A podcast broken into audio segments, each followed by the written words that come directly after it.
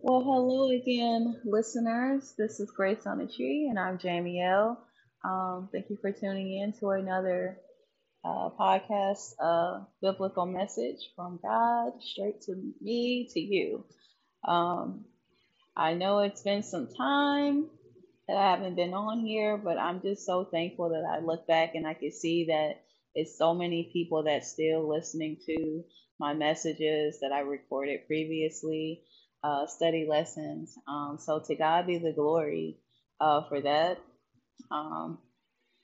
I've been really struggling with, guys, if I could be completely transparent with you, I've been really struggling with which messages, and this is just as of lately, in the last couple months, I've been struggling with which message that God wants me to speak on.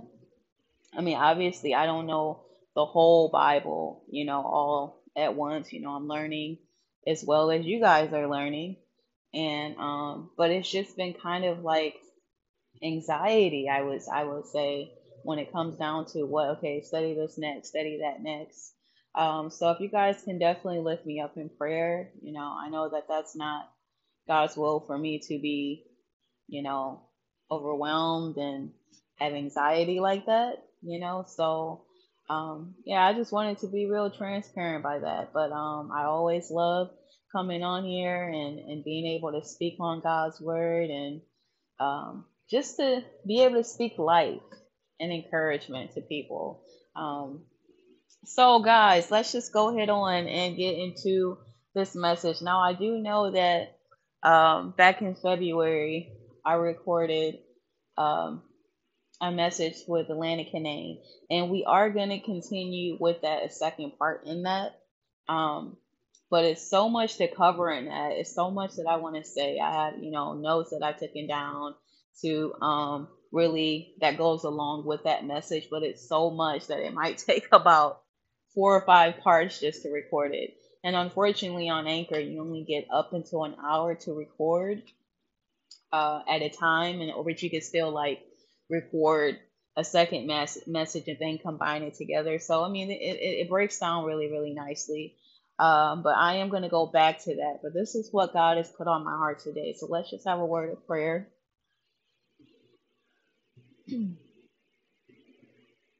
Father in heaven, just come to your throne, Lord, giving you praise, honor, and glory for this day, Lord. Thank you, Father God, for all the listeners that are tuning in at this very moment, Father. I pray, Lord, that it's an encouragement to them, Lord. I pray, Father God, that you would give them understanding and insight. And I pray, Lord, that you would help me to be able to be much more consistent in these messages that you've given me to speak on. And that you would help me to cast down anxiety and this overwhelming feeling I get of which message over another that I should want to speak about, Lord. I know that you know that the desire of my heart is to be able to teach your message and to give Bible studies and things like that. And I know that it will come to pass, and you'll make it happen, Lord. So I pray that you would help me to be much more consistent. Your word says that you have not given us a spirit of fear, but of love and of power and of self-discipline. So I pray that for more discipline in this area.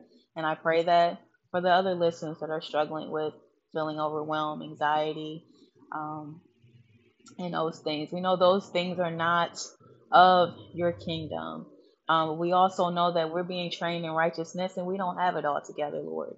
Thank you for the small faith that you've given us, Lord, because small faith is big faith in your sight, Father God. I just give you glory, and I ask, Holy Spirit, that you would speak for me as I deliver this message. In Jesus' name I pray. Amen. All righty. Okay, so we're going to be... If you guys have your Bibles, we're going to be in 2 Kings 4. Okay, like I said, if anyone, you guys have your Bibles, go to 2 Kings chapter 4, and we're going to start reading from there, and then we're going to go over to 2 Kings chapter 8, 1 through 6. Okay. So it says, now the wife of one of the sons of the prophets cried to Elijah, your servant, my husband, your servant.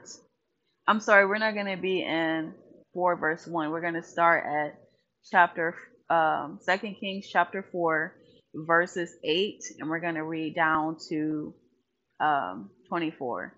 So I was inspired to do this message because I feel like this is what God wanted me to speak on, because it talks about being restored, you know, and God is a God of restoration. And I haven't really looked at this story like that. I mean, for me, you know, that's the value in spending time with the word, because it's like what we perceive and what we think the word means.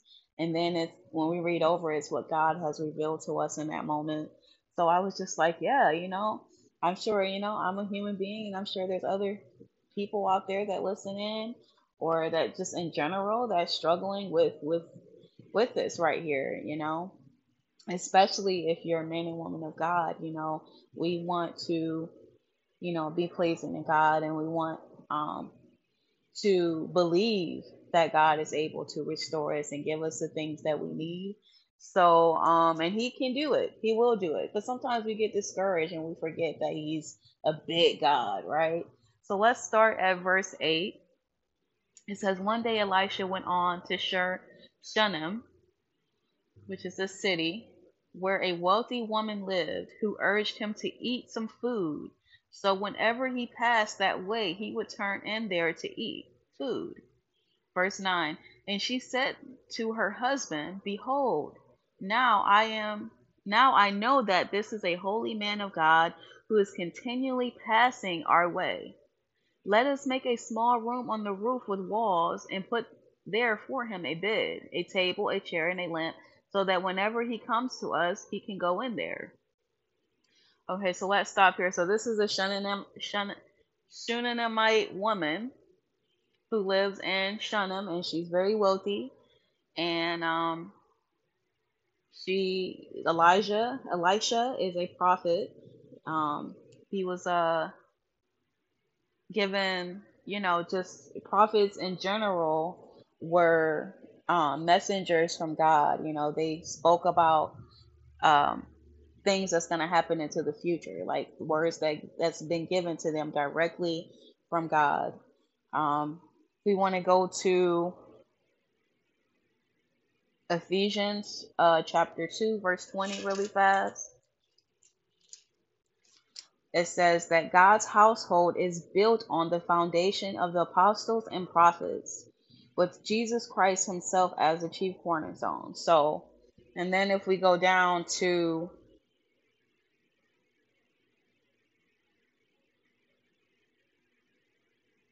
okay, yeah, I think that's the scripture. So we see, you know, prophets were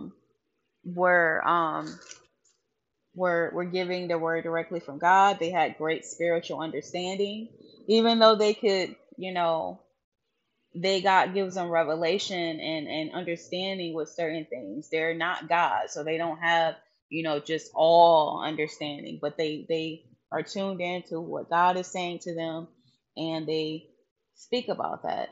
It says somewhere in another scripture I was just thinking about, where it says that you know, desiring the gifts.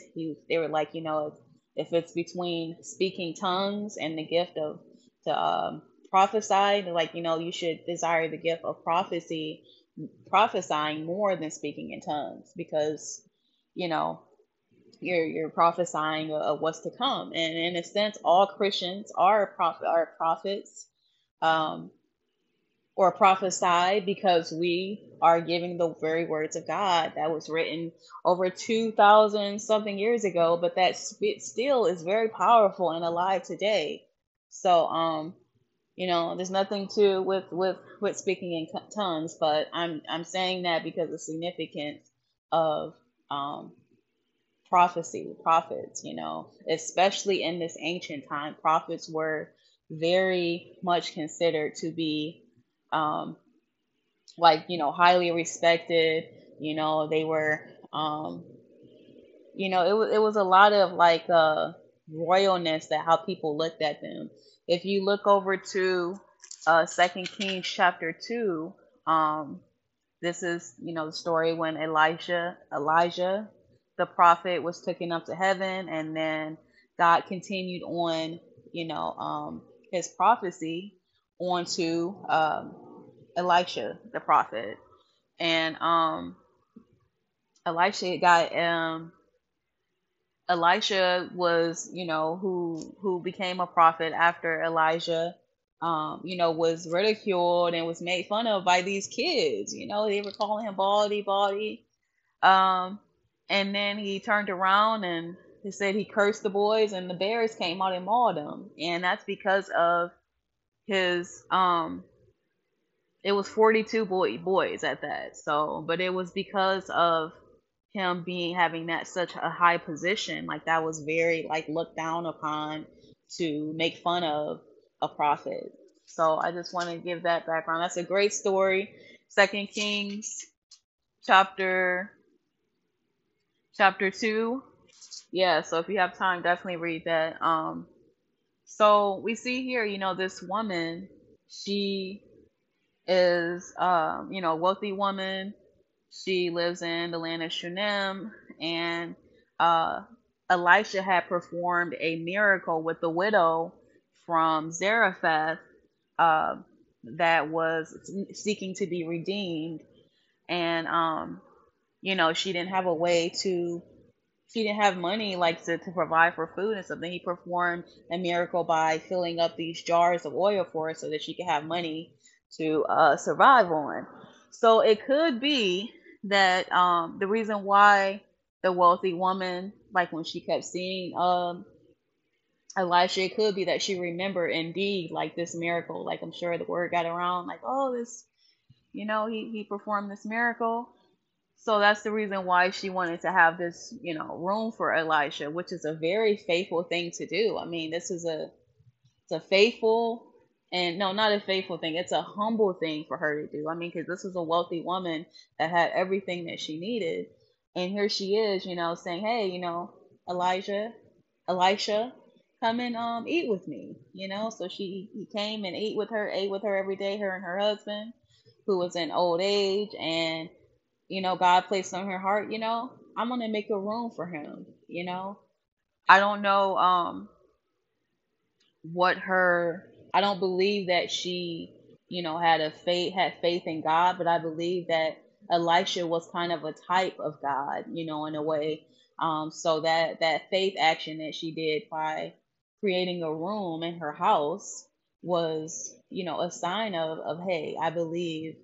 I mean, she says man of God. She refers to him as a man of God, but I just don't believe, no, for sure she had the personal faith in God. But I believe that by Elisha representing God, that she, you know, used this action to say, you know, this is a reverent, faithful thing to do for him. Kind of like, you know, Rahab. Rahab snuck in the spies onto her roof, and then she, you know, they went down and she kept them from being harmed. That was a very faithful, humble thing to do. You know, in that regard. So let's just keep reading. So she made a room for him. And it says, one day he came there. This is verse 11. One day he came there, and he turned into the chamber and rested there. And he said to his servant Gehazi, call this Shunammite. I keep messing this name up. Call this Shunammite. When he had called her, she stood before him, and he said to him, say now to her, see, you have taken all this trouble for us. What is to be done for you? Would you have a word spoken on your behalf to the king or to the commander of the army? She answered, I dwell among my own people. And he said, what then is to be done for her? Gehazi answered, well, she has no son, and her husband is old. Verse 15. He said, call her. And when he had called her, she stood in the doorway, and he said, at this season, about this time next year, you shall embrace a son. And she said, no, my lord, O man of God, do not lie to your servant. Verse 17. But the woman conceived, and she bore a son about that time the following spring, as Elisha had said to her. Okay, so it's a bit in this. It's a little quite bit in this information in this little few verses that we read here. So we see Gehazi is Elisha's servant. That's, you know, something that, you know, have, you know, speak for people, speak for that, you know, person in power. You know, they had a lot of their servants. And so Elisha wanted to bless the Shunammite woman because of her kindness and her faithfulness. Like I said, faithfulness not to God, but to him, you know. So she, you know, he asked her, is there anything that you need? She was already a wealthy woman, so I'm pretty sure she had everything she needed. And then she says here, like, I live among my own people. So there it is. She had all that. But then God reveals to Elisha saying that she doesn't have any children. And, you know, her husband is old. So you can see here that maybe she didn't even realize that she needed a son because of all this wealth that she had. She didn't realize the deep hidden desire in her heart was to be a mother. And Elisha, God revealed that to Elisha.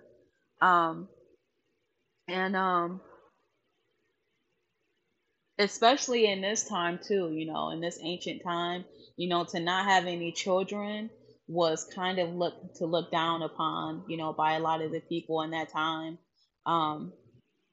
because they didn't have like a kinsman redeemer. And, you know, to not have kids in general, like when they get into old age, you know, the husband or the kids usually be able to provide for, you know, the elders at this time. So, you know, God revealed that to her. And then she said to him, you know, by this time next year, you know, you'll embrace and have a son. And she said, no, my Lord, O man of God. Now, when I first read this, I was like, you know, she's saying to him, oh, no man of lie, don't lie to me. So basically she doesn't believe that he was going to bless her with his son. You know, she knew that he was a man of God. She knew that he performed this miracle for the Zarephath widow, you know, and everything. But I was like, she, you know, so I could tell she, you know, didn't have even enough faith. That was my understanding. But really she's saying it in like kind of like disbelief, like not disbelief, but like more of like, I'm in shock, you know, kind of like, I don't not believe you, but I can't believe, I'm so shocked and surprised that you want to give me a son. So that's my understanding of it now. She was just shocked and surprised by that. But the woman conceived and she bore a son about this time following spring, as Elisha had said to her. Verse 18, it says, when the child had grown, he went out one day to his father among the reapers. And she said to his father, oh, my head, my head. The father said to his servant, carry him to his mother. And when he had lifted him and brought him to his mother, the Shunammite woman, the child sat on her lap till noon, and then he died. And she went up and laid him on the bed of the man of God and shut the door behind him and went out. So you can see that, you know, she had a lot of faith in Elisha. Like I said, I don't believe she had a personal relationship and faith in God, but she believed that Elisha was, you know, like God. So she took her dead son, who could have been only but maybe 2 years old at this time, and laid him in the room that she prepared for the man of God. And she closed the door, because maybe to her she figured, okay, well, if I lay him even in this room, then maybe he'll be revived, because anything that Elisha touches, you know, he performs these miracles and signs, so, you know, he's able to do that. So we're reading, where are we at? Verse 20. Verse 21. Oh no, we're in verse 20. She went, okay. Then verse 22, then she called her husband and said, send me one of the servants and one of the donkeys, that I may quickly go to the man of God and come back again. And he said to her, why will you go to him today? It is neither new moon or the Sabbath. She said, all is well. Then she saddled the donkey, and she said to her servant, urge the animal on, and do not slack the pace for me unless I tell you. Okay. So it looks like in this time it was customary. The reason why she said the new moon or the Sabbath, because I guess in these olden days it was customary for prophets, for people in Israel to only consult prophets that are on particular days, which is like the new moon and the Sabbath. So so we do know that we're in Israel. So she ran to him. She didn't want to hear Gehazi, his servant. She didn't want any. She wanted to speak to Elisha face to face. And 25 says, so she set out and came to the man of God at Mount Carmel. When Elisha, the man of God, saw her coming, he said to his servant, look, there is a Shunammite woman. Run at once to meet her and say to her, is all well with you? Is all well with your husband? Is all well with your child? And she answered, all is well. And when she came to the mountain to the man of God, she caught hold of him, of his feet. Wow, so that's desperation, right? She was like, I just want to, speak to Elisha. Elisha, and that's that. And he said, and Gehazi came to push her away, but the man of God said, leave her alone, for she is in bitter distress, and the Lord has hidden it from me and has not told me. So this is what I was saying earlier about the prophets. Like, yeah, they get, revelations, understandings, straight from what God is saying to them, straight to their heart. But they don't know everything. They're not all-knowing like God. So God decides what he wants to reveal to them and what he doesn't want to reveal to them. And this is a perfect example of that, because we could see that Elisha already could see that, hey, this woman doesn't have any children. She doesn't have, she has a husband. And I know he can physically tell that she didn't have kids, but he revealed to even her that deep down what she wanted was a child, But in this case, he doesn't know what's wrong. She has a child, and, he's like, he can sense that she's in bitter distress. And continuing on, it says, and the Lord has hidden it from me and has not told me. Verse 28 said, then she said, did I ask my Lord for a son? Did I not say, do not deceive me? He said to Gehazi, tie up your garment and take my staff in your hand and go. If you meet anyone, do not greet him. If anyone greets you, do not reply. And lay my staff on the face of the child. Verse 30. Then the mother of the child said, as the Lord lives and as you yourself live, I will not leave you. So he arose and followed her. So we see, she was determined to stay with Elisha. She went straight to his feet. She wanted to just actually speak to him about this. She didn't want to speak to her servants. She had a lot of faith in Elisha. Verse 30, it says, then the mother of the child said, okay, here we are, 31. Gehazi went on ahead and laid the staff on the face of the child, but there was no sound or sign of life. Therefore he returned to meet him and told him, the child has not awakened. Verse 32, when Elisha came into the house, he saw the child lying dead on his bed. So he went in and shut the door behind Gehazi and his mother, the Shunammite woman, and prayed to the Lord. Then he went up and lay on the child, put his mouth on the child's mouth, his eyes on his eyes, and his hands on his hands. And as he stretched himself upon him, the flesh of the child became warm. Then he got up again and walked back and forth in the house, and went up and stretched himself upon him. The child sneezed 7 times, and then the child opened his eyes. Okay, let's stop there. Okay, so we see here, Gehazi and his mother is out in the hallway. He's closed the door where he sleeps at, and the child is laying in his bed. And he put his body directly on top of the child's body, and the child's body was revived and restored. So this is the first sign of restoration, right? Because, like I said, God is a God of restoration, right? If you look at John 11:43, it's Jesus raises Lazarus from the dead, with the word, but, he's a God that can restore life, right? Another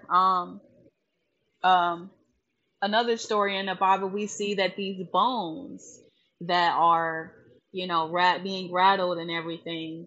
And I believe Elijah, or one of the prophecy, I think it's either Elijah or Elisha, prophesies, and these bones start coming alive, and then flesh starts coming on these bones, and then they start, God put the spirit, sent his breath back into these people's mouths, and they became alive. They were revived. Only a true God would be able to restore, because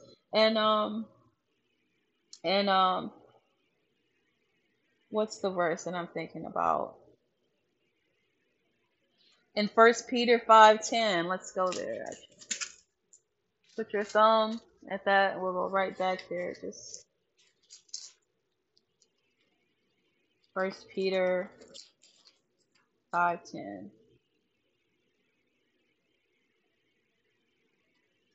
After you have suffered for a little while, the God of all grace, that is, who imparts his blessing and favor, who called you to his own eternal glory in Christ, will himself complete, confirm, strengthen, and establish you, that is, making you what you ought to be.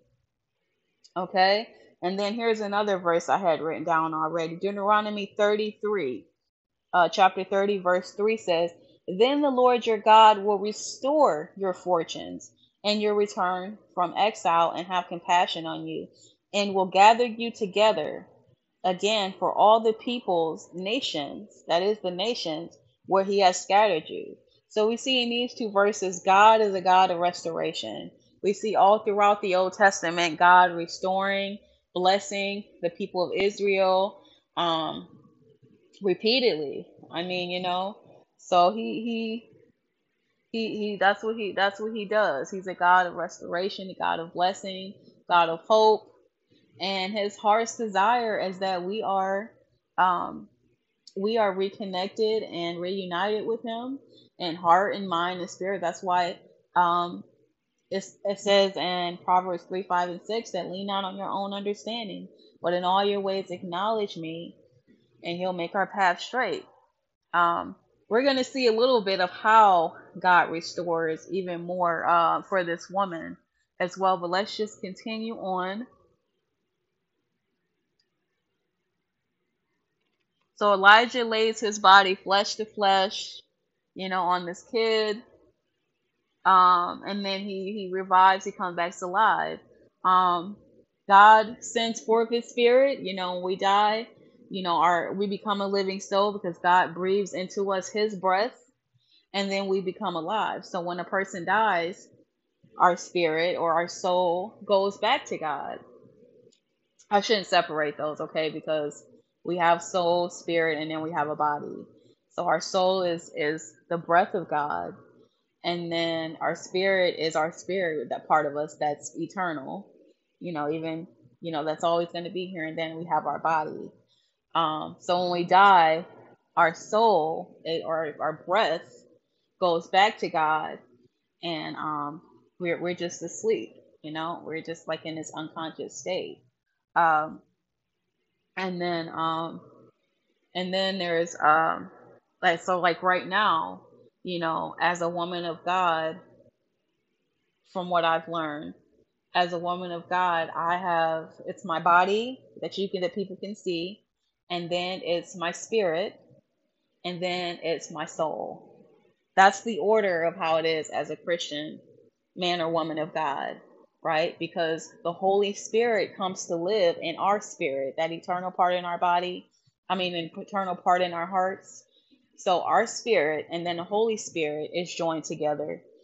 And it's so confusing to say. Our Holy Spirit comes to live in our spirit, but if you're not a believer, it's your body, and then it's your soul, and then it's your spirit. But see, what God wants and desires is that our spirit comes in front of our soul, because that means that we have been redeemed and we have newness of life, and that we're his holy, precious children, right?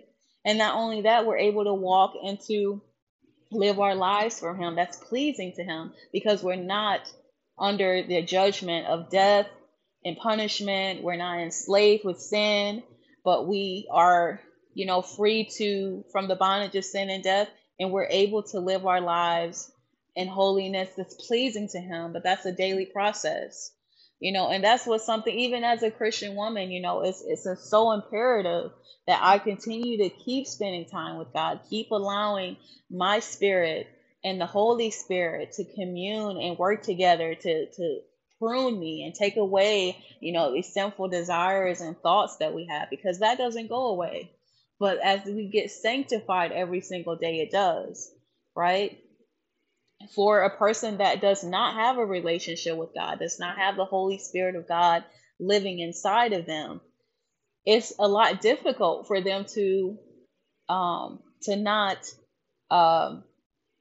fall into sin, because it's just, you know, the god of this age is the devil. So, you know, the earthly desires that they have, it's harder for them to overcome them, right? And they're just pretty much running free reign in that person's heart and life.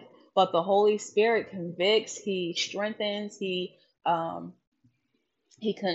constrains, and he helps us to, you know, overcome these things that's going on in us, you know. Hopefully that made sense. I just wanted to really break that down, because that's something that I really just learned when I was at church, and I was just like, wow, you know, I've always thought that was very complicated, but it makes sense. It makes sense because, you know, that's why people can't say, you know, I got to follow my heart, or, you know, I just, you know, whatever is in my heart's desire, that's what I got to do. I can't follow, you know, other people, what they say. I just got to follow my heart. We can't follow our heart, because our heart is deceitful above all else. Who can understand it? Jeremiah 17:9 says that, but thank God Jesus understands this, right? That's the reason why, for the joy that was set before him, he went to the cross, you know, despising the shame for you and me, so that we can have the light of life, so that we won't be in bondage of sin and shame and death. Amen. Ephesians 3:20 says, now to him who is able to do exceedingly above and beyond all that we ask and think, according to his glory that according to his power that works in us. You know, so God is able. God is able. Like I said, he's a God of restoration. He's a God of second chances. And we'll continue on. Let's go back to, because we're getting to a good part of what I'm trying to say. Okay, so we see in so the boy, his body, he regains his body, becomes warm again, which means life. And in verse 36, it says, then he summoned Gehazi and said, call his mom. And he called her, and when she came to him, he said, pick up your son. She came and fell at his feet, bowing to the ground. Then she picked up her son and went out. Okay, verse 38. Oh, no, not verse 38. Okay, so now we're going to go over to... Now we're going to go over to 2 Kings 8, verse 1.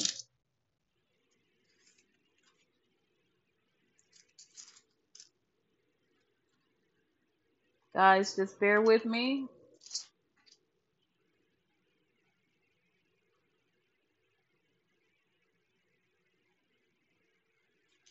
Wait a minute. Okay, we are.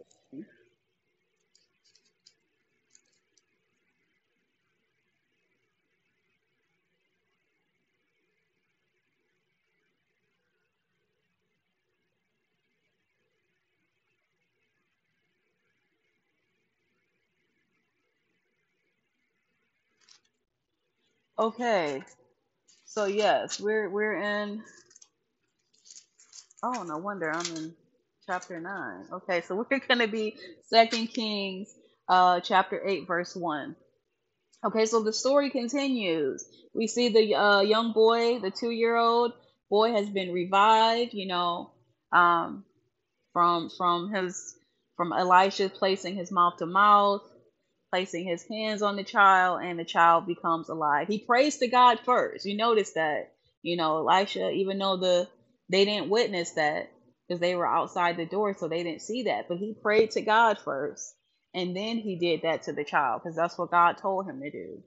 So it wasn't in Elisha's strength and within his strength within him alone that did that. It was the Spirit of God. Okay.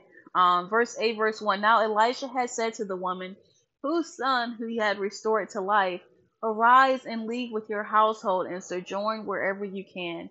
For the Lord has called for a famine." A famine means a food shortage. "And it will come upon the land for 7 years." That's another thing I wanted to point out. Okay, so you notice the young boy sneezed 7 times before his mom came to pick him up. 7 is a number of completion in the Bible. So that's a good number. I'm not really, you know, it's certain numbers like 3 and 7 I know in the Bible that really means some, you know, prophetic thing. It really means some type of because the, you know, God, you know, created the earth in 7 days, and then he created man in 6 days, and then we see the resurrection. He was, you know, died, he was buried, and then he rose on the 3rd day. So those 3 numbers to me always stand out, and it means something like grand that God is getting ready to do or has done. Okay, so he says, "Arise and leave with your husband and live wherever you can. For the Lord has called for a famine, and it will come upon the land for 7 years." And this was in Israel. So the woman arose and did according to the word of the man of God. She went with her household and lived in the land of the Philistines for 7 years. And at the end of the 7 years, when the woman returned from the land of the Philistines, she went to appeal to the king for her house and her land. Okay, so first I want to so this was a really rich woman, right? She lived with her family members. She had her family living in the land of Shunem. And here it is, you know, Elisha tells her, hey, you know, he warns her beforehand, hey, it's about to be a food shortage here. God is about to be a drought, so you might want to leave.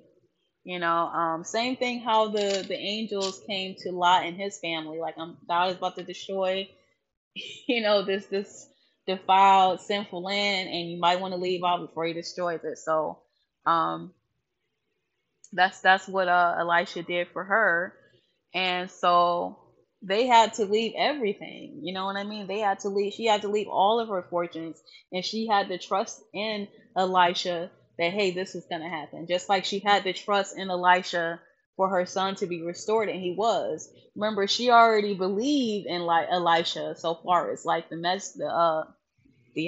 miracle that he performed for the lady, like I said, with her the widow at Zarephath, and you know, she saw, okay, this miracle, her son being revived back to life. So you just tell her faith in Elisha was becoming strong, just with him saying that. So in verse 4, it says, so she goes to the Philistine. Verse 4 says, now the king was talking with Gehazi, the servant of the man of God, saying, tell me all the great things that Elisha has done.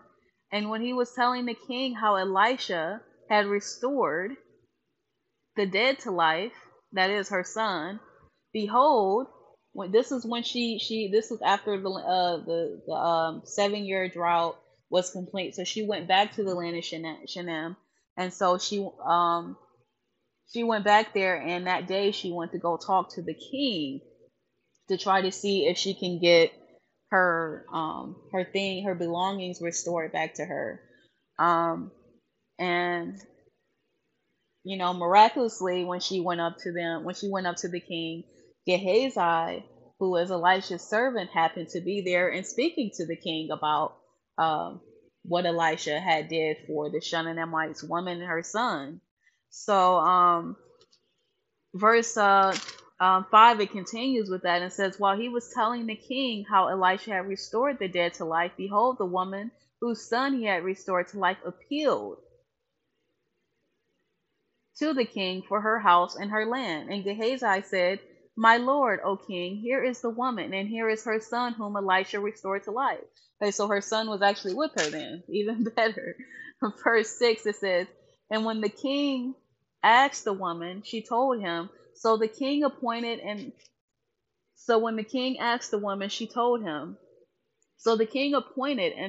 an official for her, saying, restore all that was hers, together with all the produce of the fields from the days that she had left the land until now.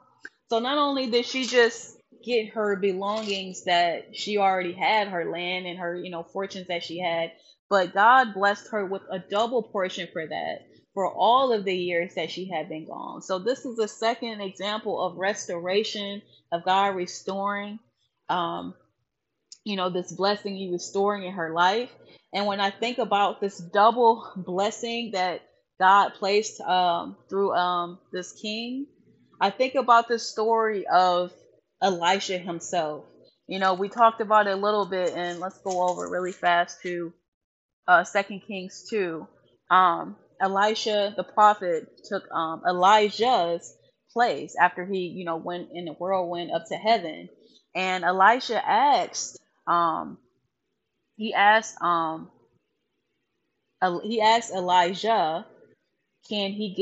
would like a double portion of his spirit before he left. That's all he wanted, to God be the glory. And then Elijah told him, he said, if you're able to see me go up into heaven in the whirlwind, then it'll be done for you. So then he put, his coat of his cloak on Elisha, and then Elisha got that blessing. And then we see in chapter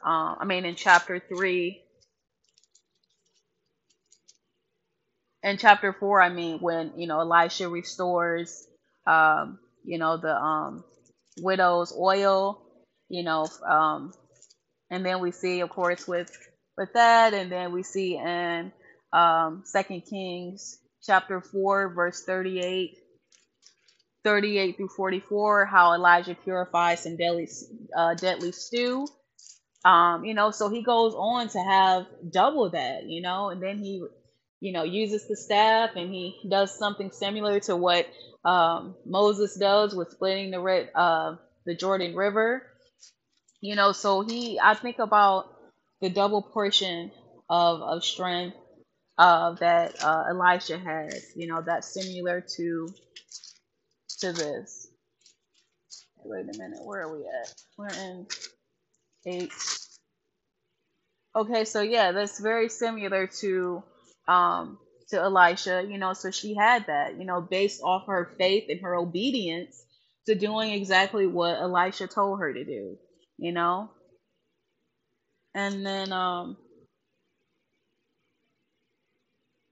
this was in 2 Kings 2:10. Okay, that's exactly that. 2 Kings, that's where we were at. Just a second.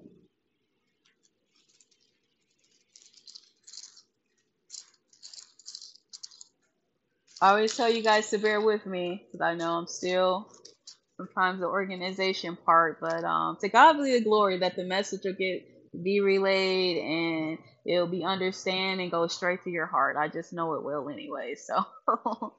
So, it's we're in 8 second. Okay, verse 10.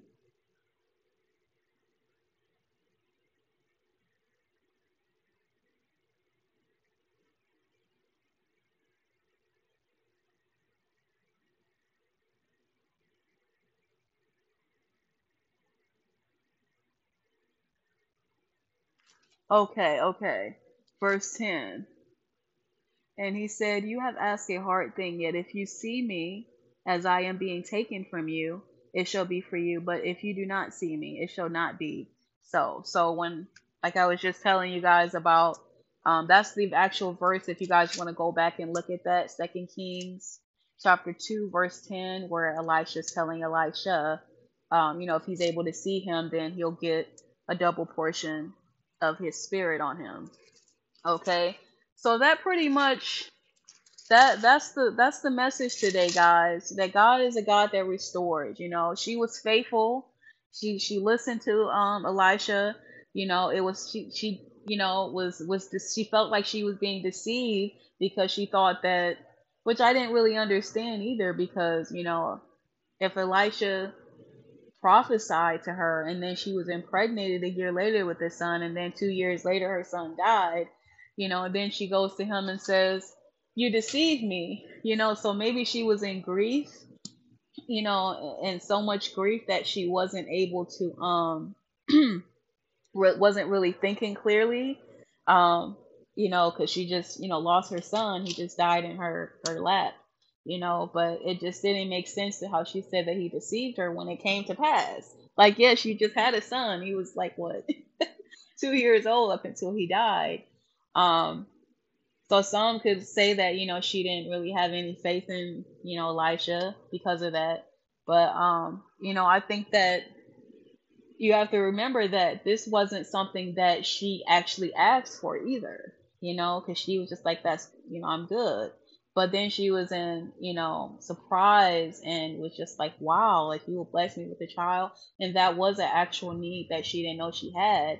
But since she had so many riches, and that's why God warns us about that, you know, about, you know, it's hard for the rich man to get into heaven because it's you know, they have so many idols and material possessions and things around them that they can't see their great need that they have. So for her, in this small kind of way, you know, her great need was that, hey, you know, I want to be a mother. You know, she had, you know, possessions, she had land, she had her family. She had family that's living with her. So she felt generally secure, you know, like, why would I want to place my faith, you know, in this man of God?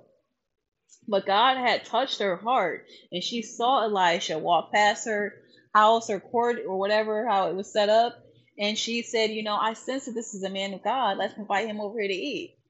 And God started working on him from there. So I wouldn't say that Elisha was a type of God or a type of Moses necessarily, but I would say that since she was able to actually believe what Elisha was saying and prophesying to her, then, you know, she was blessed. She was blessed. She, you know, seeing this miracle, she was able to get her possessions restored to her. And that just speaks on a grand level of what God can do. You know, God isn't looking at material things that he can bless us, but he blesses us with a double portion of his spirit every single day. He gives us life. He gives us blessings that we can't even comprehend. You know, we walk outside our door, you know, danger could be there, but God protects us in ways that we don't even know how, you know? So if anyone's out there that's discouraged and feel like, hey, I've lost this, you know, for COVID, this people, this money, you know, things like that, know that God is a God of restoration. Know that he wants to give you your heart's desires. He wants you to be able to feel secure and safe in him. And his word says that we should cast all our anxieties on him because he cares for us. I spoke earlier about how, you know, having anxiety about which message and things like that to study about, you know, and that's not what God wants for us. He doesn't want us to have an anxious heart. He doesn't want us to worry about tomorrow. He wants us to place our trust and our worth in him and know that he's a God that cares. He's a God that restores. He's a God that wants to bless us. He's a God that sees our needs, our deep needs. You know, we might say, hey, I want children. I want a husband. But he can see our deep need, and that deep need always goes back to him. He's the fountain of living waters, and he wants to pour all of his word into your heart. He wants to bless you in ways that will be great and here while you're living, but also that will go over even into the kingdom of God, you know? So I just want to encourage you that, you know, that to lean on God, not on your own understanding. Trust that God understands. He knows the things that's going on. He knows how to handle it in his way. And if we just rely on him, then it'll work out, you know. Luke 1:37 says, "No word from God will ever fail." To God be the glory. So, guys, I'm gonna leave it on that, and I'll be keeping you guys in prayer, and I hope you'll keep me in prayer as well. God bless you.